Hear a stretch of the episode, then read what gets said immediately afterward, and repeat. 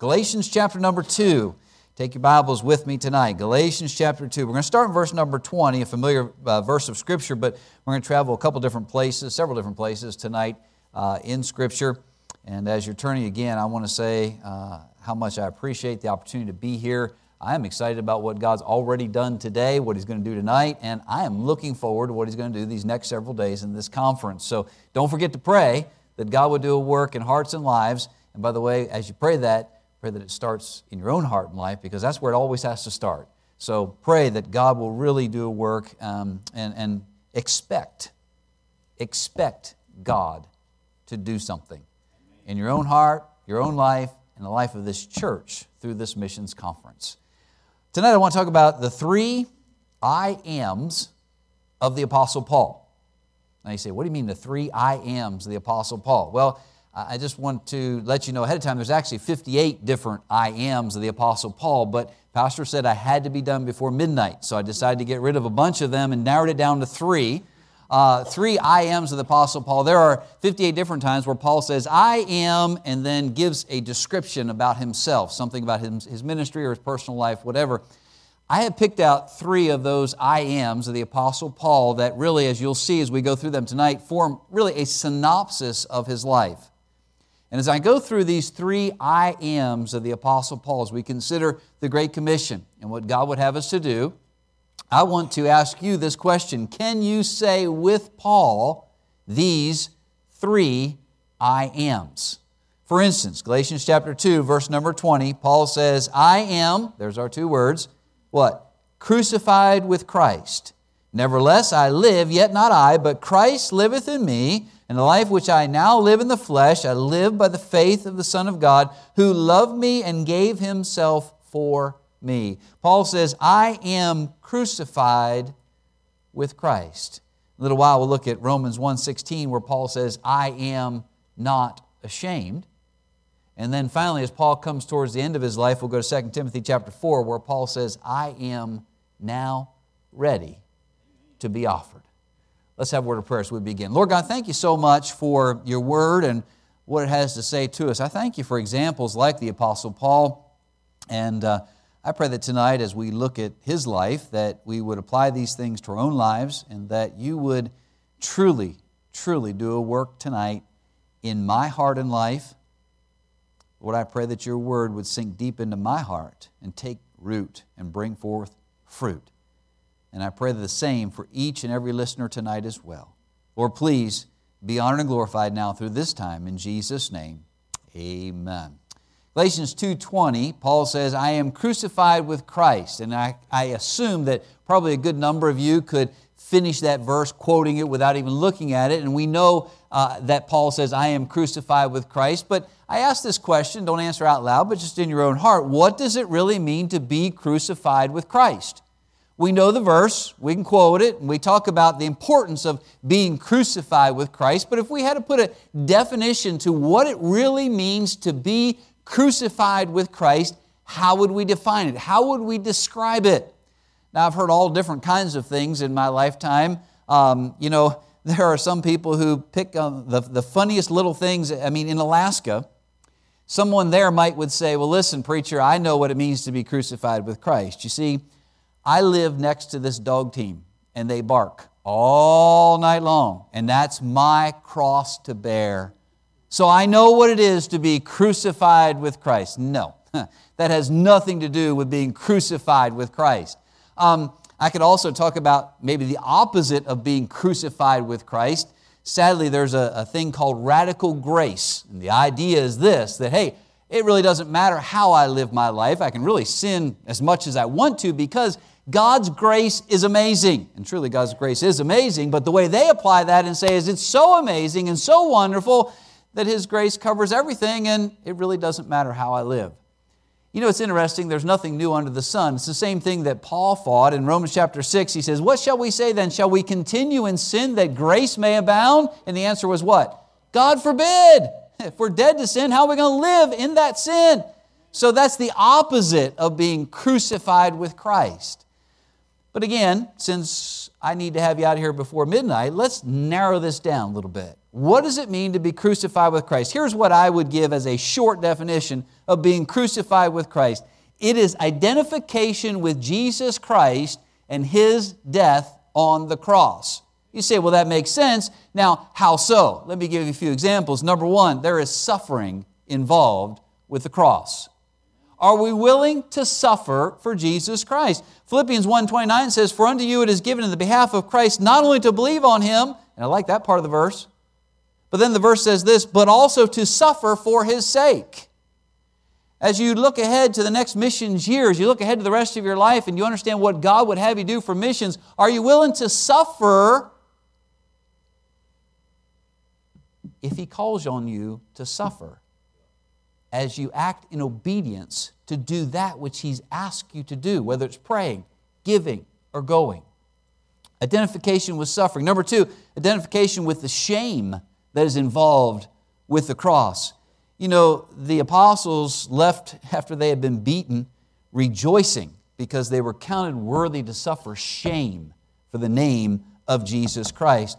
You know, as God lays on your heart to witness to that coworker this week, that friend, that relative, you say, well, man, they're going to make fun of me and this is going to, you know, are you willing to suffer shame for the name of Jesus Christ? We could also mention here self denial. There is self denial involved in the cross. Jesus had to deny himself. He said, Not my will, but thine be done, as he prayed to the Father. And for you and I, when it comes to missions, are we willing to practice self denial? What about when God lays that figure on your heart, that amount that He would have you to give on a regular basis to missions? You know, that might mean that you're not going to have the latest, greatest, biggest, most wonderful new technology as soon as it comes out on the market. You, you, know, you might just have to put some of that off for a little bit. Deny self just a little bit. Why? Because God's laid on your heart to give to missions. Are you willing to identify with the death of Jesus Christ? Are you willing to be crucified with Him? And of course, I have to mention this one sacrifice is involved in the cross. Are we willing to sacrifice Romans 12, 1, I beseech you, therefore, brethren, by the mercies of God, that you present your bodies a living sacrifice, holy, acceptable unto God, which Paul says is just a reasonable service. So, what are you going to do when God lays on your heart, you know what, I need to pray more for missionaries? And I'm going to spend extra time in prayer. And you know what? That means we're going to have to sacrifice doing some other things so that we can be obedient and spend the time in prayer that God's laid on our hearts to spend in prayer for missions. Can we say with Paul tonight, I am crucified with Christ? I ran across this some time ago. I thought it was good. There are four things that are true of those who hang on a cross. I'm talking about being crucified with Christ. Four things that are true of those who hang on a cross. Number one, they're facing in only one direction. They're facing in only one direction. Number two, they have lost the freedom to do what they want to do. Number three, they have no future plans of their own. And number four, they know that their time on earth is short. Are those things true of you? Are they true of me? Can we say with Paul, I am crucified with Christ? Notice as Paul goes on there in Galatians 2:20, he says, "Nevertheless, I live, yet not I, but Christ liveth in me." By the way, there's that self-denial.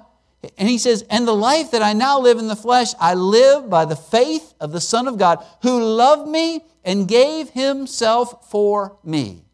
Again, Paul says, Listen, as I think about what Christ has done for me, I think about his death on the cross. How can I do anything else except turn around and give my life back to him? Tonight, as we look at the example of the Apostle Paul, as we think about what Christ would have us do for the cause of worldwide evangelization, can we say with Paul, I am crucified with Christ?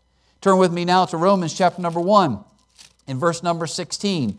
Romans chapter number 1, verse number 16, again, a familiar verse of Scripture. Paul says, For, and here's our two words, I am not ashamed of the gospel of Christ, for it is the power of God unto salvation to everyone that believeth, to the Jew first, and also to the Greek. Paul says, I am not ashamed of the gospel of Christ. First of all, he was a bold preacher of the Word of God.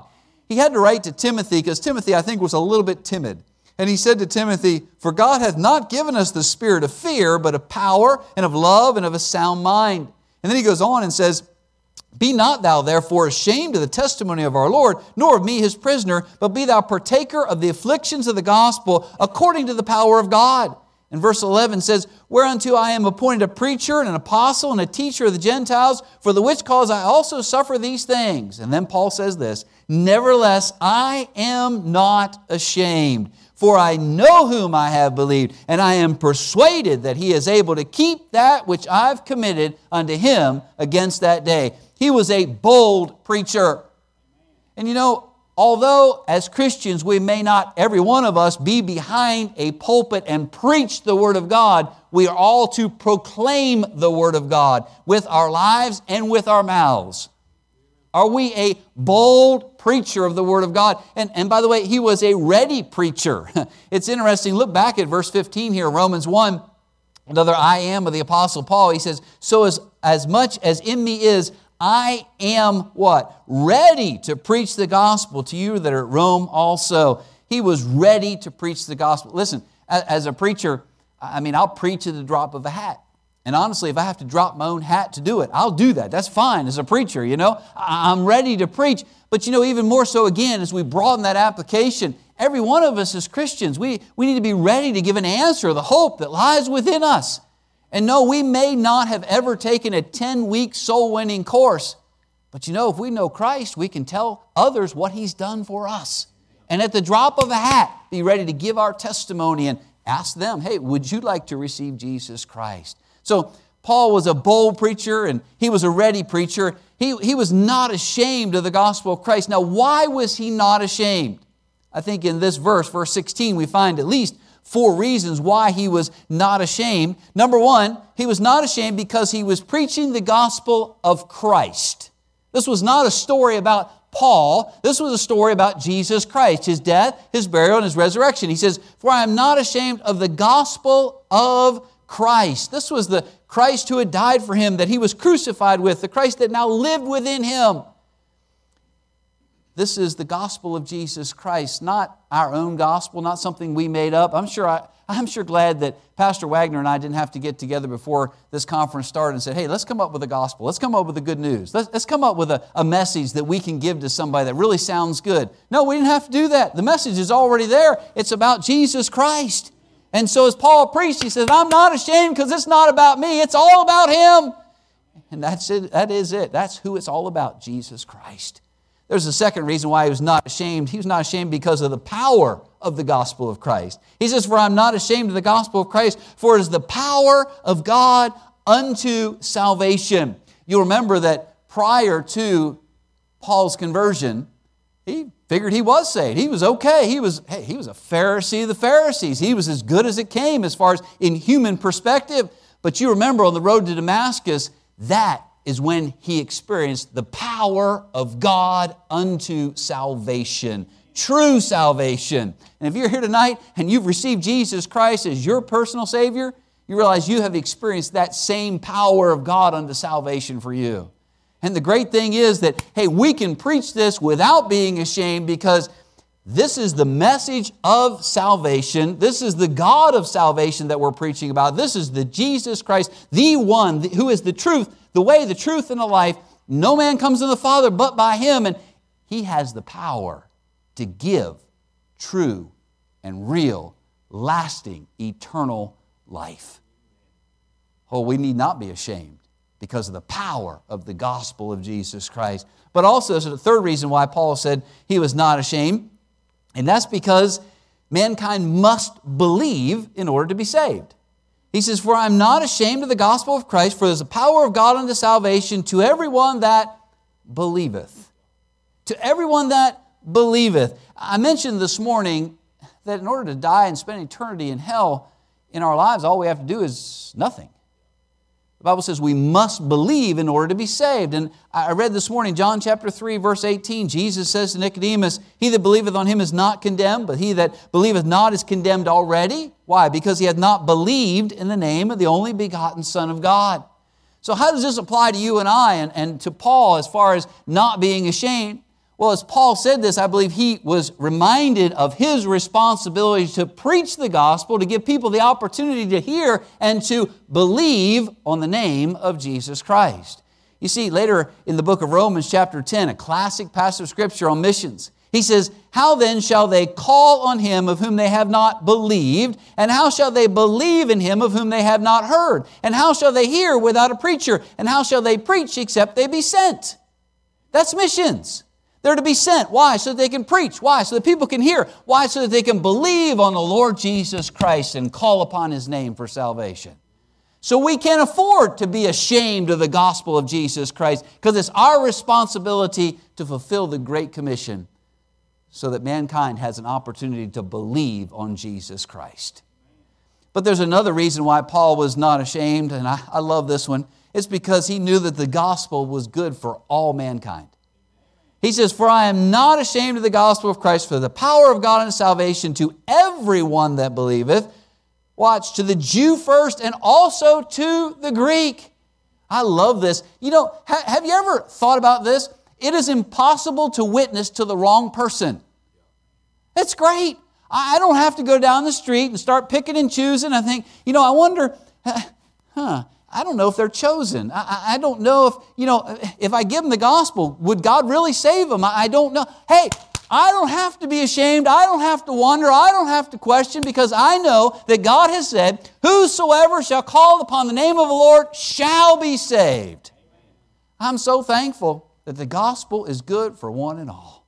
Praise God that I am a whosoever. We need to thank God that we are a whosoever Paul says, Hey, I'm not ashamed of the gospel because I know when I preach it, anybody who calls on the name of the Lord Jesus Christ, they will be saved. So Paul says, I'm not ashamed of the gospel of Christ. Hey, what about us? Can we say with Paul, I am not ashamed of the gospel of Christ? You know, we're talking about the Great Commission and our responsibility and the challenge of this week, what is it that God's speaking to you about? I can tell you this right now whatever it is He's laid on your heart to do for Him, if you're ashamed of the gospel of Jesus Christ, you will not follow through in obedience to what He's laying on your heart. We need to be like Paul and say, you know what? I'm not ashamed of the gospel of Jesus Christ, and I'm going to do that which God has commanded me to do. Paul says, I am crucified with Christ. He says, I'm not ashamed of the gospel of Christ. And then turn with me to 2 Timothy chapter 4, where Paul says, I am now ready. You know that Paul here is coming towards the end of his life, and really kind of, you could almost say these are some of the last words of the Apostle Paul. And as you come to 2 Timothy chapter 4, look with me there, beginning in verse number 6. I read down through verse number 8. Paul says, For I am, there's our two words, I am now ready to be offered, and the time of my departure is at hand. I have fought a good fight. I have finished my course. I have kept the faith. Henceforth, there is laid up for me a crown of righteousness, which the Lord, the righteous judge, shall give me at that day, and not to me only, but unto all them also that love his appearing. When Paul says that he was ready to be offered, the time of his departure was at hand, he was ready to die. He was ready to meet the Lord. And again, a good reminder for all of us it could be tonight. Are we ready to meet the Lord? Paul says, I'm ready. Now, why was Paul ready? Well, quite honestly, verse 7 is kind of like a preacher's dream. It's just got the three points right there, right in that same verse. It's easy. But let's review them. Number one, he says, I've fought a good fight. I have fought a good fight. Can, can I remind us of this very simple truth tonight? Christians, we do not live on a playground, we live on a battlefield. We are in a battle, we are in a fight and we need to continue the fight. And you know, as you think about, again, whatever commitment it is that God lays on your heart to make for missions, are you willing to fight the fight to be faithful to that commitment that He has laid on your heart? Anytime that Christ lays on your heart something to do for Him, especially when it comes to seeing somebody else saved, I can tell you this Satan's going to be there to fight that commitment that you've made. And he's going to love to come in and throw the seeds of doubt on that commitment that you've made. Don't let him do it. Fight the good fight of faith. Pick up that armor that he has given to us to fight the battle and fight the good fight of faith. Paul says, I've fought a good fight. Number two, says, I've finished my course. You know, earlier in Paul's life in Acts 20 24, he says, But none of these things move me, neither count I my life dear unto myself, so that I might finish my course with joy and the ministry which I have received of the Lord Jesus to testify the gospel of the grace of God. He says, That's what I want to have happen. I want to finish my course. And I, I love being able to come to 2 Timothy where he says, I have finished my course. And you know, as we think about what the writer of Hebrews says, he says, Let us run with patience the race that is set before us. You know, as you think again about what God would have you do in the area of missions, particularly in the area of giving and the commitment that I trust each one will make concerning giving to missions, can I remind you, you're starting a new course? A course that Jesus is setting out for you and saying, now run this course. And as you begin this course, this new missions year, this new uh, commitment that He's laid on your heart to do in obedience to the Great Commission, would you be determined like Paul to finish the course that He has set out for you and for me? You know, starting is a great thing, and we can all start well. But I want to finish, and I want to finish strong. And as you see that course that He lays out for you, start with that determination that I'm not just going to start, but that even when those trials, those tribulations, those hard times come, the fight comes along, you're going to continue on through it and go to the finish line.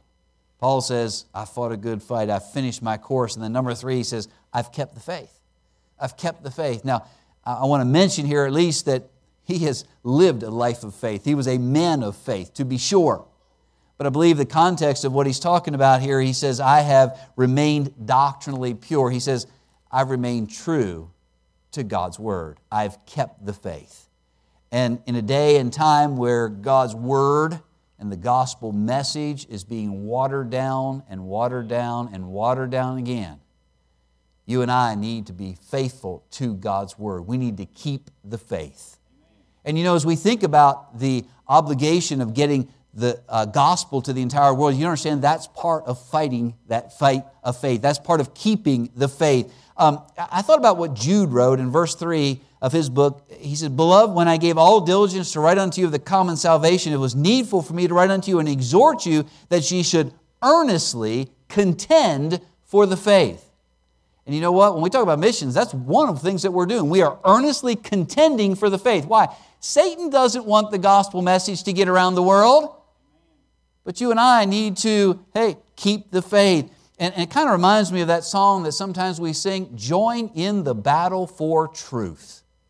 Are we willing to join in that battle for truth? And to be able to say with Paul, I have kept the faith. So, Paul says, I'm now ready. And he's ready because he's fought a good fight. He's finished his course. He's kept the faith. Now, what happens next? Well, verse 8. I love verse 8 he says, henceforth, in other words, because of this, he says, There is laid up for me a crown of righteousness, which the Lord, the righteous judge, shall give me at that day. Aren't you glad the verse doesn't end right there? I really like that last part of that verse. He says, And not to me only, but unto all them also that love his appearing. Let me ask you a question tonight. Do you love his appearing. Are you ready for him to return? Because I want to remind you, it might be tonight. Let me, let me put this thought in your mind, and, and I just want you to think about it. I, I would never make this prediction, okay, because I'd be a fool if I tried to predict when Jesus was coming back. But let's just say tonight you knew that Jesus would come in 20 minutes. How would it change the next 20 minutes of your life? I'm afraid there are a lot of Christians who would say, you know what, I'm not quite loving his appearing right now because you know what, there's brother so and so or there's sister so and so, and we haven't been on good terms. I need to go apologize. I need to go get that right with them. And there might be some Christians who would say, you know what, I thought I was ready for him to come, but you know, as I think about it in that respect, you know, that person that I've been with for ages on the job, I've just never really truly witnessed to them about salvation. Lord, could you hold off just a little bit longer? Let me go witness to them one last time. Do you love his appearing? I'll end with this illustration. I, just want you to think about this. I, told you I grew up in Pennsylvania, and I grew up out in the country. We didn't have a farm, but we did raise our own beef, and we had horses and ducks and dogs and chickens and cats and guinea pigs and rabbits. And I'm probably forgetting a few other things. But what I'm telling you is we stayed really busy, okay? And in the summertime, when I would come downstairs after getting up in the morning, I would find at my spot quite often at the table a list. My dad worked for the phone company. He, he uh, um, retired from there after 35 years of, of service, but while he worked there, he would get up in the morning, he'd go to work, and he'd leave me a list, and it was a list of jobs that I was supposed to accomplish while he was at work that day. Now, there were certain times I would look down through that list, and there were certain jobs, I got to tell you, I kind of enjoyed them. They were, they were pretty nice. We had one of the tractors we had was an old John Deere B tractor. Some of you know what I'm talking about, the old put, put, put, put, put, you know, with a hand clutch. Some of you know what, some of you have no idea what I'm talking about, but that's okay. But they're fun to drive.